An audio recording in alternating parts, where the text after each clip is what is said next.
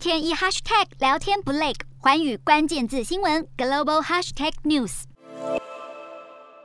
俄罗斯挥军乌克兰，俄国总统普丁嘴上保证不会伤害平民，事实上却是无差别攻击，导致平民严重伤亡。普丁跟俄军指挥官是否因此犯下战争罪？所谓的战争罪，目的就是要限制战争中不必要的暴行，保护平民。如果可以证明俄国故意攻击没有军事目标的平民区，那就构成战争罪。但如果是俄军在攻击军事目标时，连带导致平民伤亡，那就未。未必算是战争罪。位于荷兰海牙的国际刑事法院已经宣布，将针对俄国的潜在罪状展开调查。美国表示正在记录、收集跟审查相关证据。德国检方表示要调查俄军可能犯下的战争罪。除了战争罪，国际刑事法院还能起诉其他三项罪行，包括危害人类罪、种族灭绝罪。以及侵略罪，国际刑事法院检察官表示，已经有合理的理由相信乌克兰境内发生战争罪跟危害人类罪。但俄罗斯并不是国际刑事法院的成员，换句话说，受审的俄国人可以辩称，国际刑事法院对他们不具有法律权利。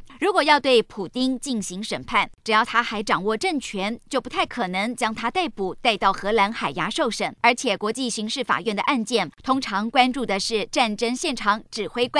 个人的行为，而非主政者。摊开过去历史，犯下战争罪的恶徒，有人遭到惩罚，正义获得伸张，但也有人并非如此。例如前纳粹首脑。艾克曼被称为纳粹刽子手，当时他组织跟执行犹太人问题最终解决方案，也就是虐待并且屠杀六百万名犹太人等少数族群。二次大战结束后，艾克曼逃往阿根廷，后来被以色列特务逮捕，公开审判后遭到绞死。另外，前南斯拉夫联邦共和国总统米洛塞维奇，则是历史上第一个被送上国际战争罪法庭的卸任国家元首。他被控在克罗埃西亚、波士尼亚以及科索沃三场战争中犯下六十六项罪行。不过，米罗塞维奇并没有等到审判结果出炉，就先病死在海牙羁留中心的牢房里。Hello，大家好，我是寰宇新闻记者黄云婷。你跟我一样非常关注国际财经、政治与科技趋势吗？记得追踪寰宇关键字新闻 Podcast，以及给我们五星评级，更可以透过赞助支持我们哦。